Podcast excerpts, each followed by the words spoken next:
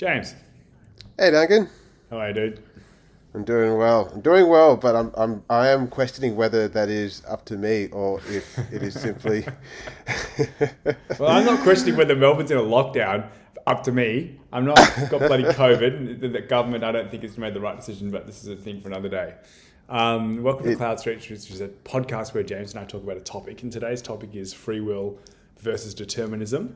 Um, so I thought, just to begin with, like so many of the podcast topics that we talk about are things that I didn't even know were words 10 years ago. Like free will versus determinism. I didn't even know those words. Uh, and I think if I'd heard people talking about them, I'd be like, this sounds like the worst conversation ever. but, but now I'm like, hey, dude, let's have a conversation about free will. And you're like, yeah, it's a great idea. um, so it's funny how we've changed, I suppose. oh, like this is why I keep going back to whenever I hear people talking about like, oh, wouldn't you? Wouldn't it be great just to be like 18 again? Oh my God. And then I I just like asked like, have you been around 18 year olds recently? and what they're talking about and what like I try if I try at all to think about what our topics of conversations were 18 years ago. There you go. We've been adults longer than we've been children now.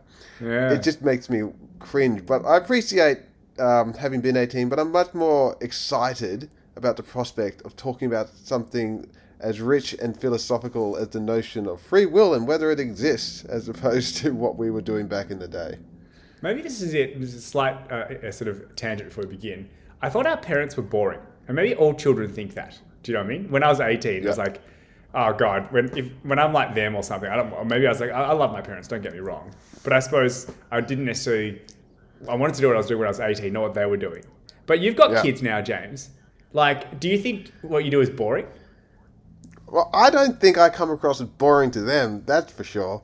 As soon as I come home, it's like moth to a flame. Like they Yeah. will just, like they will insert them their themselves upon me and try and like climb up my back. But like, Oh. I think somebody said it best. I can't remember who it was, but they they posted a, um, a caption that said, "When I was younger, adults seemed way more adultier than they do today." and I just think there's so much truth to that. I can, I don't know what it is. I it just feels like there's this there was this chasm that I could never cross when I was, let's say, under fifteen, hmm. to those who were like, for a better word, growing up. Whereas hmm. now, I don't know whether it is like the like the onset of. Well, I think it. I think this is what this, the our parents were the first generation to grow up without a war or a major war, um, but their parents were so they inherited their parents' style of um, you know being brought up. But our parents were a lot more easygoing, so I think that kind of like led to us being even more so. I don't know if I'm just spitting nonsense, but it just seems maybe. like it's just this it's this more of this blend between chil- like childhood and adulthood now as it was two or three generations ago. Let's not go off on a mega tangent here. We're talking about No. determinism versus free will. Speaking of, yeah, we, have, we can't even have the topic, so we definitely have free will because we're not even able to talk about the topic we decided to talk about. So, Yeah, I mean, what this is, but intro, we're trying to get to the bottom of whether we are at all in control of this diatribe that we just lead ourselves off on or not. Hmm. Um, so, what I might try and do my best to introduce this um, uh, this concept, but it really so for me, the notion of free will and why I find it so fascinating at the moment is largely because um, it's been championed by uh, this this hip fellow called Sam Harris, who, um, for those who I don't believe it would be possible to have not have heard of him yet, but for those who don't know, he's basically a prominent um, thinker, writer, um, but also neuroscientist in the United States. Um, and he's very uh, outspoken on the idea of free will. He actually wrote a book on it. And so, what just got a Sam. podcast. That's how most people would know.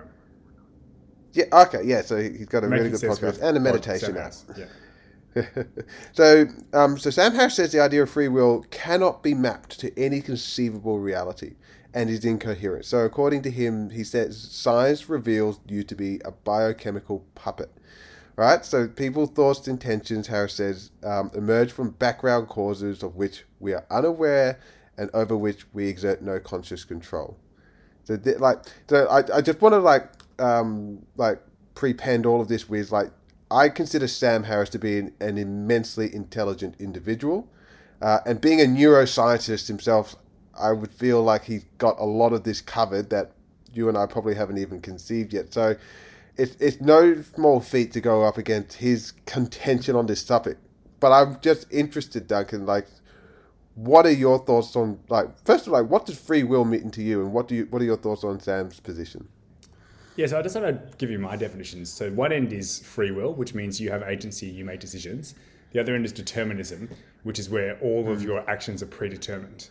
And people talk about the illusion of free will, so that we actually are determined, but we have the illusion that we have free will.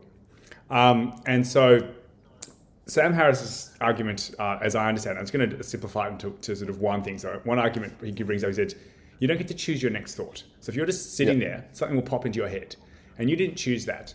And as such, you don't have free will because you don't choose that. Um, and I would say that's a, a correct interpretation, but I would say that, that that's part of the picture, not the whole picture. So to me, you have your subconscious mind, which you don't really control, but then you have your conscious mind. And Sam's a big proponent of meditation. And meditation, in some respects, is trying to use your mind to concentrate on something, say your breath. And when you're doing that, you'll be on your breath, and then something from your subconscious will come up, which you didn't choose, right? And then often you go off on a tangent from concentrating on your breath, but then you can bring yourself back to your breath. So, what I would portend is that you do have a subconscious, and that you don't get to this is an oversimplification, choose the thoughts of it.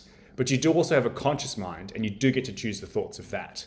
And so I feel that Harris is over extrapolating one part. Um, Yeah. I'd say that the scientific method means you need to falsify things. So you shouldn't be 100% sure of things, but you shouldn't be 100% unsure of things. He is, from my perspective, an ideologue on this. And he said, I remember he was on Lex Fridman's podcast recently, and Lex said to him, What would you need to see to change your view on uh, free will? Um, effectively, what would need to falsify your thing, you know, the Karl Popper's falsification? And Harris said, There's nothing. It's like saying that a rectangle is a triangle.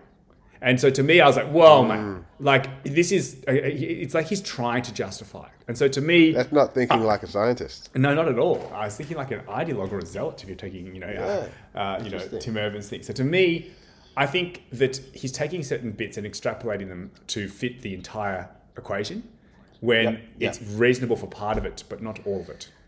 Yeah, no, I completely agree. So um, I think, first of all, you, um, correct me if, if you've heard it, but I don't think I've actually heard Sam give his own definition of free will. I've just only heard, heard his arguments against it.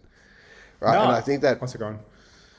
Well, I, I think firstly that, that that kind of like, as you say, gives him this um, freedom to hang his argument on the entire um, landscape of what you could construe as free will. So this this notion that he has that I think that he holds on to, um, well, at least what he um, posits more than anything else, which is you do not create your own thoughts, or the thought, or whatever happens before your thought happens, and everything, and then he just like goes. He goes all the way back to, um, you know, the. You can, he said you can go all the way back to the Big Bang, and I feel like that, kind of like what you said, he uses that as an anchor for the entire um, notion of your your awareness, your thinking, and your ability to make decisions. And I don't necessarily, for myself, agree that the two need to be a one to one overlap. I like I agree, just like you said, there are things that go on in your subconscious mind that you have no awareness, let alone control over. But I don't think that means that things when they come when they emerge in your conscious mind, that you can't by bringing awareness to that, exercise your own autonomy over those um, particular options. Does that make sense? Yeah, so so one thing, if you if you got like a, a a square meter cubed, right? Or so it's a cubed meter, right? And you drop ping pong balls in it from the top, and then they all bounce around off each other. You can actually predict where they're going to go if you get far enough ahead, right? So those ping pong balls have no free will. They are just a reaction to what they're bouncing into. Um, and that's another analogy I've heard him sort of say. So everything is basically an outcome of prior actions, and you don't choose them. Um, I would say that our minds are, or they say, the most complicated thing in the known universe, and that they are not analogous to a computer chip, which is literally ping pong balls being dropped, right? You know, and then they just, you know, it's, there's a series of logic that flows. Yeah. yeah. Um, that there is some stuff we don't understand and that there is some agency in there. But I also think, and this is where I'm sort of going to kick this off, that we, we don't have, I I suppose, 18 year old Duncan thought that I had agency over 100% of things. Yeah. And now I think that you need to be aware of all these biases and programs that are built into you. These are subconscious biases. And if you become aware of them, you can then counter for them. So, as an example, we have all this stuff built into our biology walk near a cliff, get vertigo, see an attractive human, get horny, etc. That you didn't choose. They're baked into your source code. And so the best you could do is to become aware of them. And once you're aware of them, you can then counter for them. So you could call it a bias if you want, getting vertigo. So I live in a 20th story apartment. And when I first got it, I, I got vertigo every time I went near the window, right? Literally. And I, I remember thinking that I thought I was going to die. I'd Just like I'd go out on the balcony and I'd just tumble off. I thought that, you know, and now I don't get vertigo ever. I've kind of gotten used to it, if that makes sense. Um, And so to me, I think there are things in your biology, then there's things sociocultural programming, there's like cognitive bias and a whole lot of other stuff. And that if you're unaware of them, then they are acting on you and they affect your decision making, i.e., lower your percentage of agency. Um, but that you can counter for them. So my articulation, I suppose, would be I thought I had 100% of agency and 100% of decisions when I was 18. And now I think some decisions had 0% agency, but you can increase the agency. So I'd say that I probably have between 10 and 90% agency in most decisions today. Whereas when I was 18, I had between 0 and 50% agency, you know, because I've slowly Yeah. learned about the sociocultural programming, the biological programs, and other things. And on a bad day, I'm run by my emotions. You know, something happens to annoy me, and then I get all inflamed, and I can't, you know, get in front of it and respond, not react, etc. Yeah, yeah. So, like, what I think is important, well, helpful for us to distinguish here is that um, going all the way back to the begin- beginning of what you were saying, there's actually, well, there's two notions of free will. One is the theoretical base. So, this is where philosophers and people like Sam Harris, I feel like, um, you know, like to anchor their their reasoning on. And then there's the more empirical or biological base, which is what I think you were going forward with in all of those examples there, such as you know we um, we have all of these. Um, uh, these anchors in our mind. We have all of these, um, you know, programming that we're not aware of, etc., etc., etc. So, and I think for uh, you know, for us going forward, it's way more interesting to talk about these more bio- biological and environmental markers because I just think the theoretical side, you're never like it's almost kind of like what you said. It's unfalsifiable. You know, if you if you can't really give empirical reasoning to someone like Sam Harris who says I could never be con- um, convinced, then you're not going to get anywhere. So, like for me going forward, to do this as a service, my like for me, what I think free will is is that you simply need to have awareness of what choices you have. Right now, Sam might tell you that you're not aware of all your choices, therefore you can't be free, and I think that's that's quite ridiculous. It's similar to you can't control all criminal activity, therefore you shouldn't police criminal activities. I don't know if that's a fair analogy, but that's how I feel. Yeah. Um, um, but then there are things that you are not aware of. And so the question is just what did it require for you to bring awareness to in order to feel like that you are free? Um, and I think one of the things that you go through in your blog, and we can put this in the show notes, you know, shameless plug there, is this idea of um, biology versus nurture, or sorry, yeah, nature. So nurture, nature, and then self-authoring. And when someone is 18, their life has basically been lived for them up until this point. And I think Mainly you said some- yeah, that when you were 18, you thought that you were in complete control. And then when you got to 36, you look back and you're like, holy cow, how wrong was I? Like, uh, if that's a fair um, per- paraphrasing of that um, that thinking that you were giving.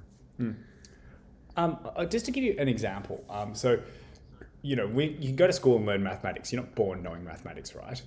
But whatever, a, a mouse doesn't get to go to mouse school and learn mathematics or something. but if it can't pass down any learnings to its you know next generation, then it's going to have a lot of trouble. So there's this wonderful test what they did is they got mice and they put them in a um, like cage or whatever. And then they did classical conditioning. So when they, they I think it was uh, some smell like raspberries. When they smelt raspberries, they electrocuted it. And they did this to the point where when it smelt raspberries, it freaked out because it knew something bad was going to happen. And so this was meant to be if you eat a berry that's bad and it poisons you, but you don't die, you remember, right? And then they would get two generations later, so the mice's grandchildren, and they'd not done this, and then they would give them the smell of raspberries and they'd freak out. so it had learned that raspberries equal bad, and if you weren't able to pass down these stories without having to go to school, then you just go and keep eating the same raspberries and you keep dying, and then no more mice.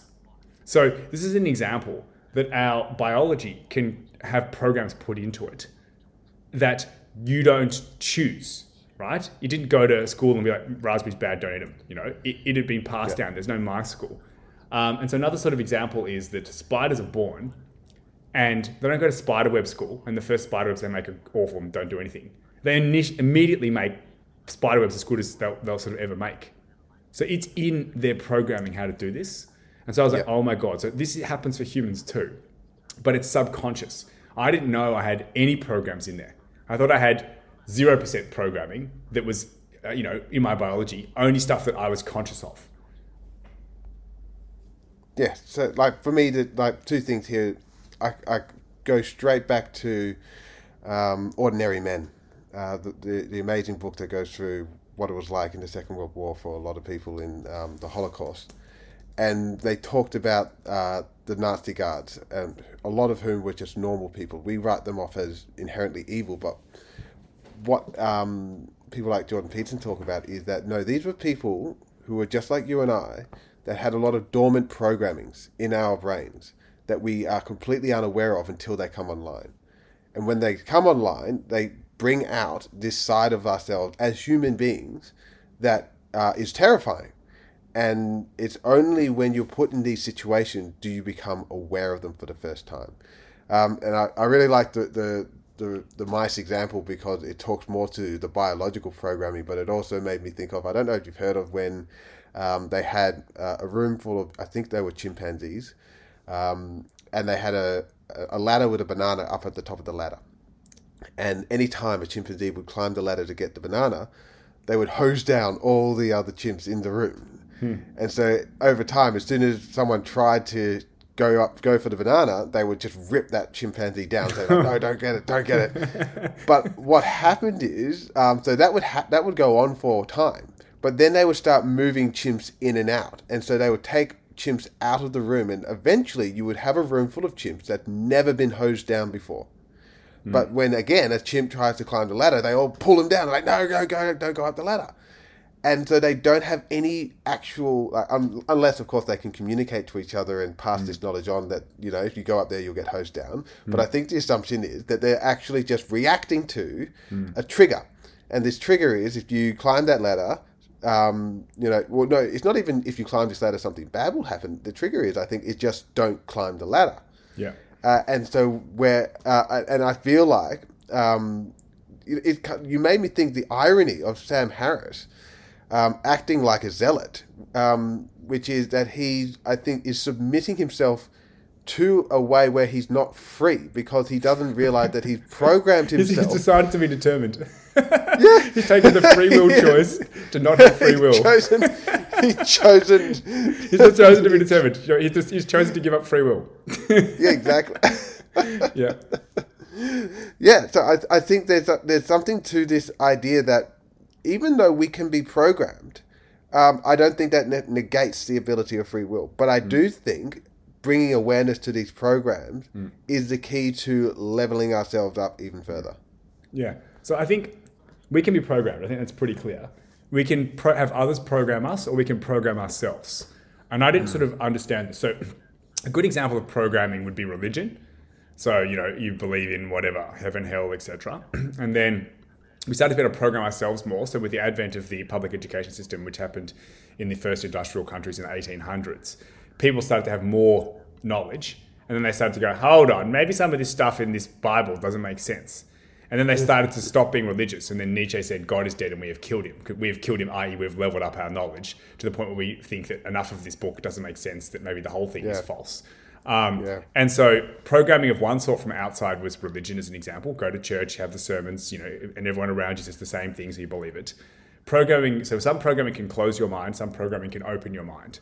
Programming of a different kind, maths, science, history, whatever, you know. Um, and this can help set you free. So to me, this is a really important concept, and I think speaks against the concept of determinism and for that of free will, is that others can program us, right? But then who also made these programs? They weren't made by some holy person, you know, they found the tablets on the hill. Humans made them, right? Science is programming of another kind. So to me, we can effectively learn the programming of others, and also we can make our own programming. Yeah, exactly. And so, for like for me, and what I think this means for, you know, like my children and their generation, is what I think is like. So, if I understand it correctly, there you can be programmed or you can program yourself. Yeah. And I feel like the difference. Or we can program others. is- Yeah, yeah, go on. yeah. Well, I think the difference is how you think, not what you think. And if we help, well, I think, I think, there you go. uh, I think that um, what's important is the ability to critically evaluate what you are being fed in terms of information and what you think yourself. And I believe, like, one way of doing that is it's, it's, it's just interesting exercise, but it's again what you mentioned when Sam Harris would do a meditation. Sam Harris, in his meditation app, will say, like, when a thought arises, witness the thought. That's your And it's an subconscious mind. Yeah. Yes, it, it's an interesting exercise though because that creates that creates this idea of dualistic experience where you By camera are mind. observing your own thoughts. So, like, where's the separation here? Like, where do you separate you from your thoughts? Um, and so, this is where I think it's really like a fun kind of like area to play in because if we can identify that when we're having a thought and we don't actually question it or we don't witness it, then I think we become people like, I don't know, Sam Harris when he says, I can never be convinced that free will is not an illusion. Hmm. I, I, I feel like that somebody who's always got this idea of, well, I understand that I don't know everything, and if I can get be, be given new information and observe that, then you're always opening yourself up to the freedom of choice. I feel like. Hmm. Yeah, I think just as, I'm just going to give another example of programming, like Trump and saying that the election was fraudulent, you stop the steal, all that jazz, right? And he just repeated it over and over and over again, just like I don't know, religion is repeating stuff over and over and over again, to the point hmm. where some people start to believe it. And so he hmm. created a new program, right? And then certain people in the media, you know, propagated that program, and certain Republicans still, you know, Trumpists still propagate that, you know, false programming. Um, and so to me, all knowledge, human knowledge is growing. I don't think anyone needs any sort of evidence of that. And guess who makes that knowledge? Humans, right? Now, some of that knowledge is fake, right? some of it's not fake. You know, some of it's helpful, some of it's harmful. Um, and so, to me, this is a, an example that we can program others, and we can also program ourselves. Um, and so, to me, this speaks heavily against the concept of determinism. To me, Yeah, well, I think so. This is where I feel like um, Sam likes to have his cake and eat it too, because he also references the fact that just because he feels like free will is an illusion, he even goes so far as to say the illusion of free will is an illusion. I don't even know what that means. but he, he then said that it doesn't, and, and he said it doesn't mean that determinism and morality can't coexist. So this is where I think he's kind of like trying to but that, isn't Um, that like literally not possible? If you're 100 percent Well, so- determined, then there is no such thing as morality because you don't Well, get a so choice here's in the- anything. So here, so here's the rub. I think is in in philosophy. There's fatalism, where everything is kind of like a turnkey, like literally ping pong balls everywhere, including inside your brain. Um, and that you could map everything out to the future, and there's it's it's just playing itself out. It's like a videotape, and you just put it in and you push play. That's fatalism. Determinism is is a little bit more grey area where um, your life is determined, but you do still have, I think, I don't know if it's agency in your decisions or your decisions still matter inside of that um, of this reality, so to speak. And so this is, I, I feel like he's just putting it in there so that people don't all just throw their hands up and say like, oh well, if it's determinism, why bother? He says like, no, your decisions still matter. Like if you want to live a fulfilling life, you still need to make choices that are going to lead you towards having a fulfilling life. Um, and so that's where this whole idea of well, is there morality in a world in which free will does not exist? And he says yes. And like we can try and do- piece- yeah, A yeah, different question for you. Let's just say that, that, that there is determined, right? Like everything's Yep. determined, but that we can have the illusion of free will. Wouldn't it be better to operate with the illusion of free will, even if it's an illusion? Like Mm, even if it's 100% determined, I would choose to have the illusion of free will and to try to make what I consider to be the right decisions for, you know, increasing the common good, etc. So it's, even if it was determined, having the, the illusion of free will would be the single best program you could have running inside a determined, you know, f- being, because then you get to enjoy it. Because Yeah, if you didn't have yeah. the illusion of free will, then you're not making any decisions. You're just like along for the ride, you know. Um, and so to me, it's almost in some respects fatalistic to use it before, um, to, to not lean into free will, whether it is real or illusionary, because it's a much better path to a good life to try to make the right decisions, even if in the end it's an illusion. yeah. So to me, it's just like, So- why would you even want to, to try to think about it being determined? Yeah, so like there's, there's an amazing book um, called Useful Delusions, um, written by um, Shankar uh, Ved- Ved- Vedantam. Vedantam, I think is that. I've Um, not read this book. and- Is it good? I, I just, I, Uh, am looking it up right now. Useful. Well, like okay, so you could, well, so listen to he he he has a podcast, Hidden Brain, and one of the recent oh, episodes, he's, he's he- hidden brain. He's Hidden Brain. What? Yeah, No, he- hidden brain is an epic podcast. I did not know. Yeah, it's yeah, so he wrote a book called Useful Delusions, um, and Okay. one of the recent episodes is he talks about the uh, the concept of useful delusions, and which is, as you posit, Duncan, would it not be better if we just, if free will was an illusion, would it not be best if we just deluded ourselves?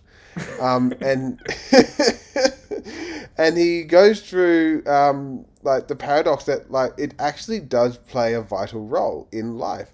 Um, so he gives some anecdotal examples, such as um, so I, I wouldn't necessarily argue for this, but the example he gave were things like if you went to the doctor and you only had two weeks left to live, um, the doctor could make a decision there to say like, look, you're dead in two weeks, or uh, things are looking okay, but we'll just like watch it closely and then kind of let that person live a, a happier life for the last two weeks of their life.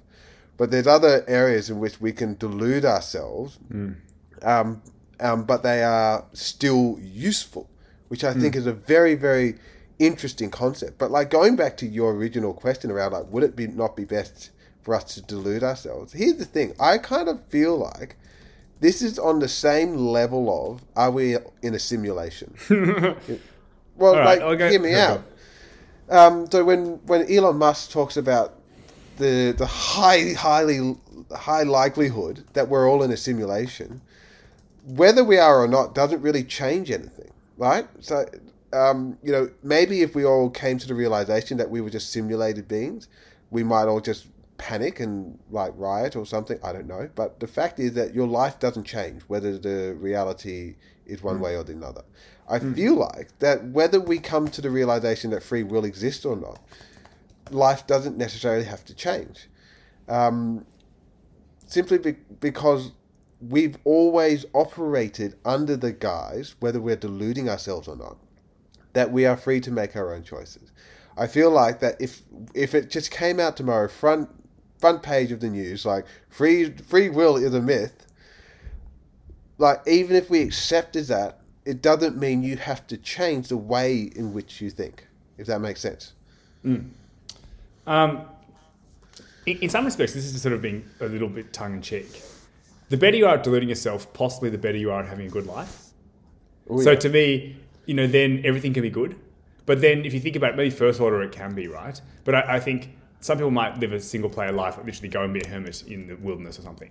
But if you're not interacting with, you know, if you're interacting with other humans, then perhaps the more deluded you are, the less interactions with other humans you have, or or that their interactions with you are not great. They're like, look at the deluded dumb face, you know.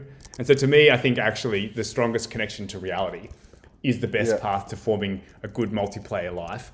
And Yeah. that a multiplayer life for me is much better than a single player life. And so delusion's best for an individual player game or single player game. Reality and strong connection to it best for a multiplayer life. Well, I feel like um, one of my favorite quotes. Um, so, so the, the first instance of it is the difference between genius and insanity is success. Um, but the, the follow on from that is um, genius, uh, uh, like, yeah, those the genius people are just crazy people who've learned how to navigate reality. Right? So you think about that, like, like anyone on this spectrum of, ext- of of at the extreme end of this spectrum are all crazy. Like this is the, what it posits, by the way. This is not me trying trying trying not to state an absolute, but just like stating what this um, argues. They're all of these people on the extreme end of the spectrum are completely disconnected from reality. They're all deluded, to to put it another way. But the genius ones have simply still manage to find a way to interact with the world around them um, that it's not pure chaos. Like they know how to like manipulate their environment to create success for themselves or to you know express their chaotic and crazy views in a way that's coherent to others. Um, and i feel like you know this idea of you know delusions and um, losing touch of reality like there is a I, I, I do think there is a objective oh this is going into uncharted territories i do think there is to an extent an objective reality in that you know science and physics have done enough to show us that things are repeatable to an extent and so if you do have this idea of well i need to be able to move through the world in a way that's in line with it i can do that regardless of whether I am a reasonable person or an insane person. That makes sense. Hmm. I thought maybe just bring it back to more to free will versus determinism we started. This is one equation that I made. Like to me, to, to have high percentage of agency, so you can have zero percent agency in, in a decision or hundred percent agency. Those are the things. So zero percent agency is determined, hundred percent agency is free will, right? And it's a continuum. It's not binary.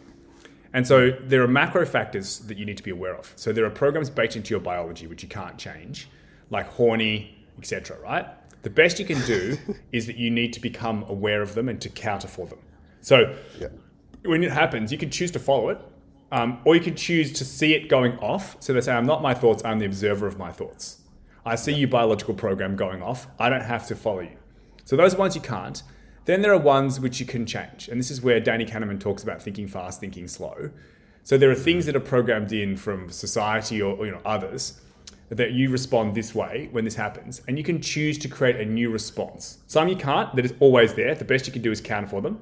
Some you can change, but you've got to do the work to change them. And there's a lot of you know work. This is cognitive behavioral therapy, classical conditioning, all that jazz, right? And then there's the third lot, which are micro factors. Things like I'm tired.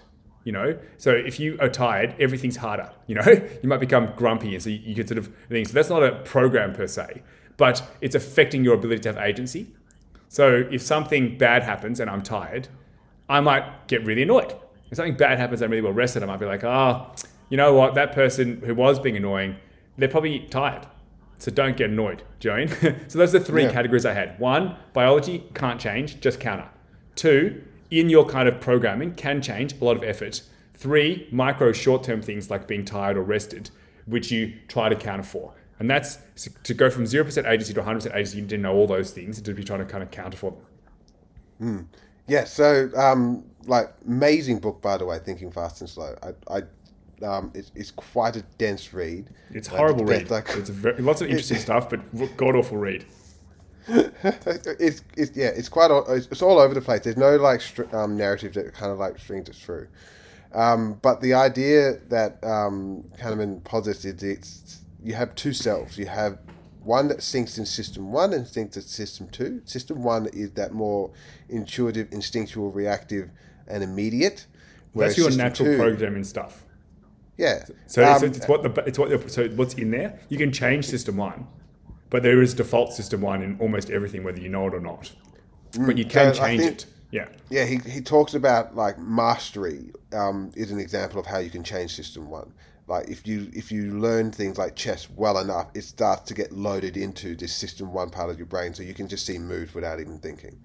Um, and it's insanely complex that I could do no justice trying to explain it properly here. Um, but what I think um, is the key here, so system two being your more rational um, and conscious mind, um, when we hear arguments against free will from a biological sense, it seems to me um, well represented in a way that people think in system one without even realizing that they can bring system two online. Um, and one of the best examples, or the one that stuck with me, is that in like they, they took a study of thousands of court cases in the US and and what the eh, the overall sentence was, and they found a highly a, str- a very strong correlation between the size of the sentencing and how soon after lunch the sentence was handed down. So so when the judge had just had a full belly of food, the sentencing of the same crime was materially less.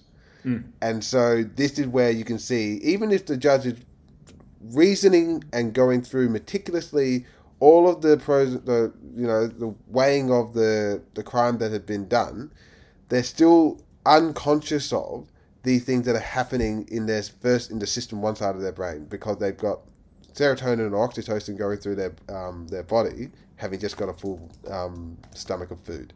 And by moving yourself into system two, which is bringing awareness to these things, I think gives us that ability to move up the spectrum that you kind of laid out earlier. Yeah, so an example of micro, which I talked about being tired, is being hangry. So if you're hungry just before lunch, you're less, you know, nice or you know compassionate. Uh, and then if you just had a good feed, you're much more compassionate. So that's a micro, right? And so if you want to be unbiased or to have higher percentage of agency, you need to counter for it. So if you think that you act the same at every single point, that's really, really unlikely. Um, I'll give you an example that I like of System One, System Two stuff. So the one idea of getting better is you go from unconscious incompetence to conscious incompetence to um, conscious competence to unconscious competence. So an example is driving a car. Before you've done it, you'd have no idea what to do. And then you're going along and you're not good and it takes all of your energy, right? Like you have to concentrate with 100% of your mind's bandwidth. And then you slowly get better at it.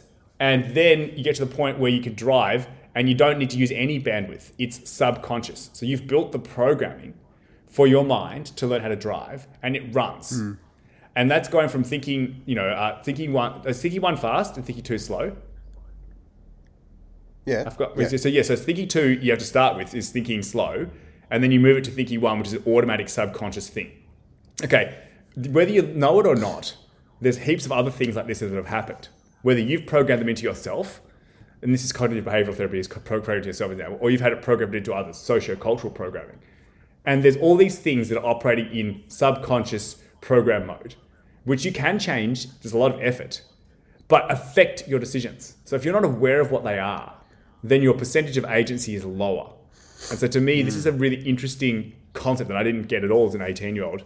And now a lot of what I mm. try to do is to build healthy system one or healthy habits that I've chosen that operate in a subconscious layer. So a lot of what I'm doing is trying to build new habits. And habits is something where it gets to the point where you don't need to do any thought about it. Driving, Yep. you know, no thought. Yeah. So, um, so this is what I feel like explains uh, what I'll try, what I think we're trying to, to get to um, best in the book, which is the attentive system two is who we think we are. Right. This is a conscious brain, the prefrontal cortex. System two articulates judgments and makes choices, but it often endorses or rationalizes ideas and feelings that were generated by system one. So what that's saying is, many times a system one belief or um, uh, value will be generated, and then suddenly system two will just take that on as if that is its own belief. And so this is where things like, um, you know, Tim Urban talks about, you know, do you know what your unconscious biases are? Do you know what your unconscious programs are f- from your childhood? Because this is where, when you are presented with something that um, turns those things on, your system two brain, your conscious brain, will then just take it on as if it was its own belief and just rationalize it without you even knowing. And that's why um, I feel like you know this kind of notion of self-authoring, which is realizing what is biology, what is environmental or um, nurturing, and then what is your own take on those things, or what is your own um, value system of those, is how you separate yourself from all of that earlier programming.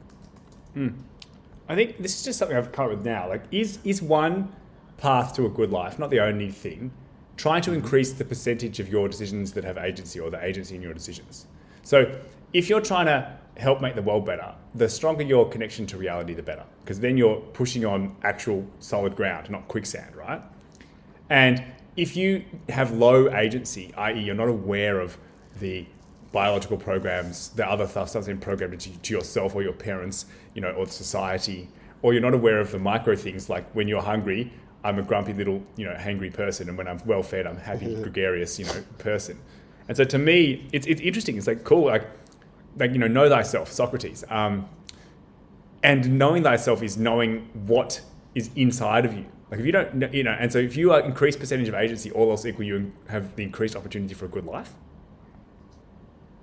Well, so here's the thing. Like, um, first of all, we wouldn't have sayings like "ignorant is bliss" if it wasn't for the fact that there does seem to be like I, I, for me, I think if you want a reliable system in which we could build a way for making life better for people, I would posit that you would have to be able, you would have to first increase your level of self agency. Like, I don't think there's another reliable way other than just completely plugging people into the matrix and just you know showing putting an illusion in front of them for the rest of their lives.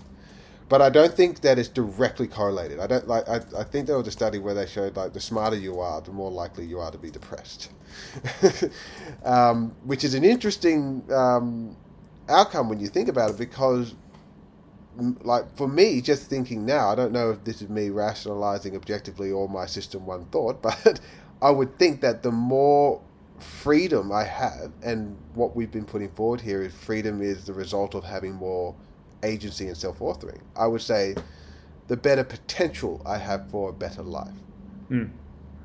Yeah, I mean, maybe this other. I, I've seen that, but I think it was a, in my opinion, mischaracterization. There's this thing called the paradox of choice, which is basically the more choice you have, the less happy you are with the choice.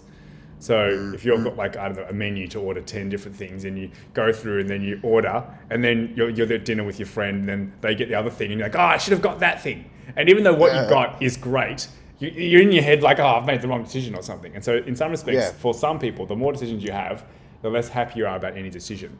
But I, I think overall that you know whatever it's like Dunning Kruger. Initially, like ignorance is bliss unless ignorance breaks, and then as soon as it breaks, things I think get worse. But then you get to learn how to live in the world of agency of you know decisions that you've got multiple options on the table.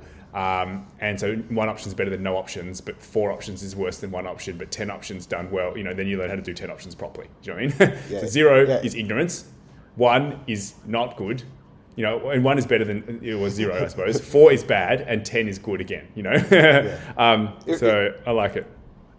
If I may, I'd say ignorance is vulnerable, right? So if, if you're if you're living a blissful ignorant life, then all power to you. But if something were to change your external environment, you would be very vulnerable to that. Um, another way in which I think um, thinking fast and slow really helps to distinguish this is he also talks about the two selves. So there's two systems, system one and two, but there's two selves as well. There's the experiencing self, and then there's the remembering self. And so the way he lays this out is that we should be making decisions based on the experiencing self. And so the example given here is like if you're given the option of being, you know, strapped to a machine that's going to put a pin in your hand and cause you discomfort or pain for an amount of time, you would make the decision on, well, how much pain and for how long, right? I don't want to experience too much pain. Um, but what he shows is that we don't actually make the decision based on that. We make the decision based on how we remember it afterwards. And I think he said there were two things. One is what is the peak, and what is it like at the very end.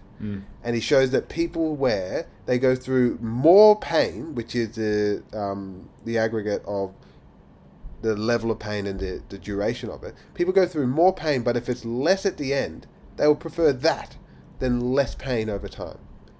So, this idea of the remembering and the experiencing self shows how, even though we think we are, you know, truly acting in a way that like has agency or in our own interest, we can actually deceive ourselves because we're not thinking of it through the lens of how would this be in my own best interest, more so, how would I remember this at the end? Yeah. Um, so I'll just maybe change it to another part of what I think the, the equation is. So if you have like biological programs, you need to learn them so you can count for them. Subconscious programs that you can change. They might have been done to you by others, your parents, society, yourself. Micro things like tired and hungry, but then also your subconscious mind. Um, and so your subconscious mind is like talking off, and some people refer to this as your monkey mind. Um, and that's one of the, the key things that I think meditation has helped me with. In some respects, it's an attempt to try to not have your subconscious mind run around wrecking things. So by concentrating on your breath, you get better at being able to concentrate on things, i.e., not have your subconscious interrupt you constantly. So I didn't realize it that my subconscious was like, hey, hey, hey, hey, hey, hey, hey, hey, hey, hey, hey, hey, hey, hey, and you'd be thinking about something, it's like, hey, hey, hey, hey, hey, and so like, you know, it was it was just going off all day, every day, and meditation, like whatever you do, 20 minutes breath or a body scan, is practicing building that concentration muscle. So that when you want to focus your energy on something else, you're able to give it a purer, clean energy, i.e., the percentage of time that your subconscious is hijacking your conscious thoughts decreases. And so, if you want higher agency, I'd argue that one core component is trying to, uh, I suppose, have your subconscious wreck you less. Yeah. Yeah, I, I, can't remember what it was, but there was, um, someone was saying the um, the level of self control one has can be measured by the time in which the stimulus occurs and when they choose to react. Right, so if, if you have a stimulus and you react immediately, then you could almost see how this is like a, a system one instinctual programming. But if you are stimulated hmm. and you pause and you allow yourself, for example, to bring awareness to it, just like how bringing awareness to your breath trains you to do this, then you can bring more agency to how you want, and then you can choose how you want to respond. Um, and I and I think you know this is react. where. Yeah, exactly. So it's it's a, it's an immediate reaction, which can be that biological subconscious programming, or it can be a thoughtful response. Uh, and I think that's just a really um, interesting cue because every time I do it, like I can, it, it's almost scary in a way where I have a reaction in my head that I want to act out, and the longer I let myself sit in that thought, the long, the more ridiculous it seems that I would want to do that. The, um, you know, really good examples are when someone says something that upsets me, like my my immediate reaction is to do something contentious or adversarial back. And the longer I sit in that thought, I'm like, how is this going to make, you know, you, this situation any better to do that? That's like, and, and I feel silly for thinking that initially, but I can see the, immediacy of my biological programming wanting to have that adversarial um, resp- reaction. just going slightly back to where I was before, sort of subconscious mind. So if you get really, really good at like you know meditating or something, you totally quieten your subconscious mind, and there's nothing. And that, in that silence, some of them call that like bliss, you know, um, and a higher state. Um, but I don't think you want to get your subconscious mind to never, ever be able to operate. So in education research, or there's a thing called concentrated thinking and diffuse thinking. So concentrated thinking is where you're focusing on something, and diffuse thinking. Some people get it when they're having a shower. Some people get it when they're having a run. Some people when they're like going for a walk or something, and you have all these ideas come off. So you, you know you're not thinking consciously about the uh, the problem, but you're you, you know you have a different type of thinking which is called diffuse thinking mode, and I would refer to that as subconscious thinking mode, if that makes sense. So I try to actively have training myself to be able to focus my energy how I want. And some of the times I'm trying to lean into having as much of my time be conscious mind led, like 100% conscious mind led. But then I also make space for trying to have 100% subconscious led. And that's diffuse thinking mode. So, an example, Yeah. I might get a massage, um, whatever. And during that time, normally my subconscious is running the show. And you, you, you're hands off. You try to observe your thoughts, not interact with them at all, and see what they have to say. And your subconscious often has all these really interesting things to think about. And so this is like another version of, I suppose, ages we sort of talked about this. You are not your thoughts, you are the observer of your thoughts. So your subconscious is this thing you don't control. Um, but you can not, so I don't want to have trying to do concentrated mode, but having 50% concentrated, 50% or or conscious thinking, 50% unconscious thinking. Do you know? That's not useful. But then I don't want to ever not have my subconscious talk to me. And so that's another way to increase, like, I suppose, agency is to be able to use your subconscious to help you. It's like a not a second mind, you know, that whole sort of bicameral mind thing that your that your conscious mind can listen to. But your conscious mind can also do things proactively. It's not just in listening mode the whole time. It's also in doing mode sometimes. The mind is a great servant, but a terrible master. Yeah, it's a good one, hey. Yeah. Well, I mean, so here, here, like all of these things that you and I talk about, bringing awareness to our our thoughts, observing them, um, having all of these things play themselves out, is one thing because I still feel like there are times in which I still lose the ability to act out of my own um, free will. Uh, like simple examples like getting out of bed first thing in the morning, like when that alarm goes off. And you're just like I am a fully actualized you- human. I'm good at stuff. I cannot get out of bed. Like you almost have a conversation with yourself the night before. Right, I'm setting the alarm. Six o'clock. I'm getting out of bed. I'm gonna get ready for the day, and then it, it just goes off, and it's like almost you don't even have a conversation with yourself. You're just like, no, I'm not getting it. like I can't do it. Um, and it's the same thing for like. I don't want to try and oversimplify things for people, but it's like there's so many things in life where we already have the answer and we know that we should do these things, like eat healthy, um, you know, get um, plenty of rest, uh, you know, invest in relate. Like I, I don't know, maybe I should just stay with like we. I think we can all agree that like a good night's sleep is good for you, but yet we still don't act that out in such a way that is aligned with what we understand to be true. Do you, do you know what I mean? Like, even though you and I can say, I have agency, I have free will because I'm aware of the choices I make, there are still times when I still don't do the things I know I should be doing. well, this is getting into another sort of thing. It's like, how do you build discipline? How do you build, you know, willpower? And so, Yeah, well, that's why- one of the yeah, things I sort of say is like, you need to remove the need for willpower. Um, so you need to set up your environment to work for you, not against you. Um, and so I think I've slowly been able to need to exert less willpower to get done what I want to get done. And so to me, this is interesting. Like you, you know often your goals, but you don't necessarily do them. And the more willpower required to exert to do them, e.g., get out of bed, e.g., go to work, e.g., exercise, the the worse you're doing it. One example: I used to think, of course, you need to exercise to be healthy, and if things was getting busy or I was tired, just get cut. So I was doing after work. Then if I had dinner with somebody, well, I can't dinner and exercise. And if I had had a really you know tiring day, it's like I'm too tired. And then I did it before work, and I made it when I was able to listen to podcasts and audiobooks at a time of peace.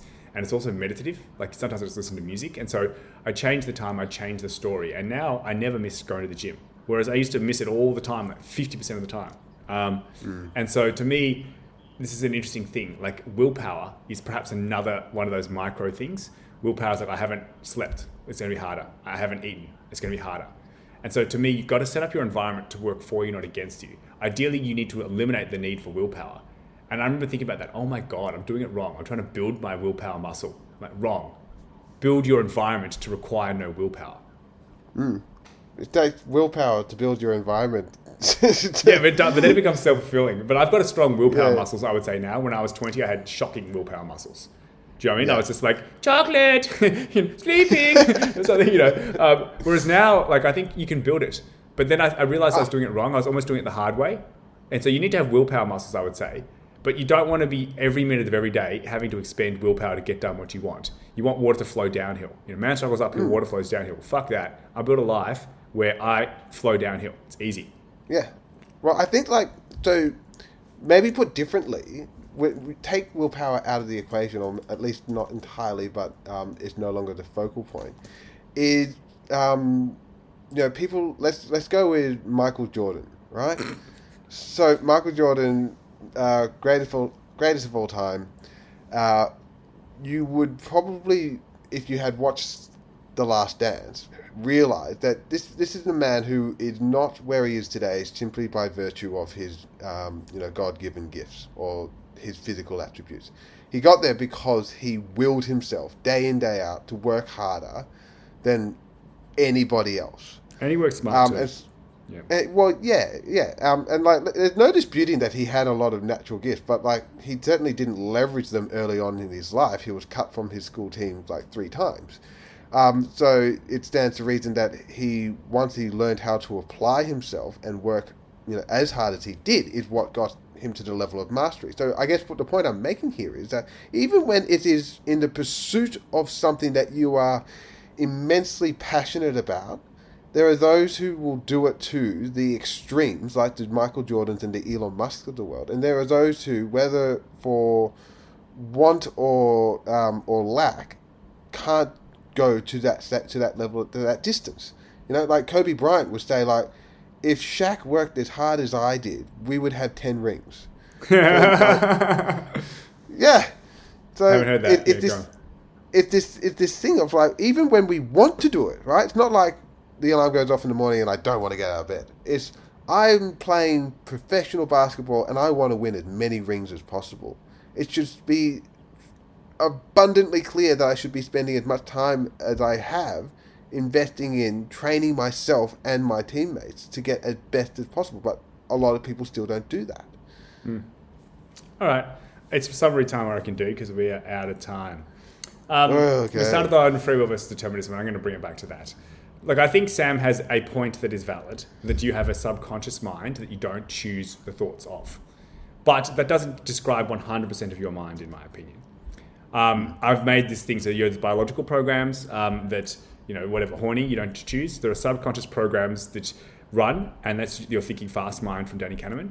And some of those programs have been programmed into you by others, others you've programmed as yourself, but they're the default. And so if you if they're not working for you, they're counterproductive, then you need to change them. And there's a lot of effort required to change them, but you can do it. You know, look at cognitive behavioral therapy. There are micro things like being tired or hungry that affect you. There is your subconscious mind, you know, which is what we talked about. Um, and so to me, I think that becoming aware of these things, and like for instance, reading Thinking Fast and Slow is like, I don't know, I'm making up a number, 100 of these cognitive biases. Um, and it's a really dense book, and they're really interesting to know. Um, but I wouldn't call classes an easy read. I'd class it, however, as a very valuable read. Um, and so to me, I don't subscribe uh, at all to the determinism thing, but I also don't subscribe to the fact that 100% of your decisions have agency. Um, again, I think 15, 18 year old Duncan had between 0 to 50% agency, and I'd, I'd hope that 37 year old Duncan has between 10 and 90% agency in decisions. On a good day, it might be more up the 90% end, and on a bad day, it's down the 10% end. Um, And I hope that over time, over my life, I'm going up so that the percentage of my decisions with agency or the percentage of agency in my decisions is slowly increasing. Absolutely. So I would be very interested. Like Thinking Fast and Slow is an international bestseller. Just how many of those who bought this book actually read the whole thing? it, would be a bit- it, it might just be like a nice little One you know, person. placeholder on the coffee table. Like, mm, look at me. I'm, I'm, I'm intelligent. I am a very intelligent person. It's a great book. I've read it. Yeah, you're looking to like I read it too. It's like I haven't finished it. Like honestly, I got two thirds of the way through and just gave up. Well, here is a fantastic example of exercising your discipline because I disciplined myself to read it every day. I was just like, oh, okay, here we go, come on. And then I would just get into making sure that I was just like focusing on it. And then, anyway, I, I digress. So, to summarize, the idea of free will um, has two kind of like dimensions. There's the theoretical dimension, um, and this is where I think Sam Harris, um, you know, anchors his argument in more strongly, which is this idea that free choice requires an impossible infinite regress of choices to be the way that one is making. Um, and so what he means by that is that you do not create your thoughts because they come from your subconscious. You did not create your subconscious. You did not create your body. Um, therefore, you don't have free will. Um, and I think Duncan and I are on the same page here, where we say, well, that might be true, but that doesn't negate the the ability of one to have agency around what their thoughts are, or like how they choose to move forward. Um, so for me, I believe that um, because we're not the creator of our thoughts doesn't mean that we can't be the master of our thoughts. And I think where this comes through uh, in the deterministic argument versus morality is that I don't think the universe is necessarily like a clock. There are th- things such as the mind, which I don't know, but it's more substance than material in terms of, well, we don't just simply have a um, deterministic element where A happens and then B happens. But there's a large part of the brain that is programmed like that. So, as you pointed out before, like mice and spiders don't go to mice and spider school. For us, we have a significant component that is programmed biologically. We also have a significant component that is inherited through our external environment in the first, like mostly in the first seven years of our life, but like throughout our entire lives, we take external um, stimuli in and information, and that also builds up our um, belief system or value system. But I also believe, um, similar to what Duncan would put forward, is that we contain or we have within ourselves the ability to self author. And that is where we can start to separate ourselves, whatever you want to call that, from our thoughts, and then make a purely conscious decision on whether we want to be defined by them or choose our own. Uh, and so this is where I think we can have, you know, an understanding around well, whether we want to set ourselves up to have better discipline or whether we want to set ourselves up in a way in which we can master our minds rather than be a slave to it. Um, for me, at the end of the day, is as long as we're operating in a way where we are aware of our thoughts and we, um, you know, we have enough time to, um, you know, reflect on that, then there's always, to me, a case for free will. Mm. All right. Thanks a lot, James. Uh, wonderful to have a podcast again. Um, speak yes. Cheers, Doug.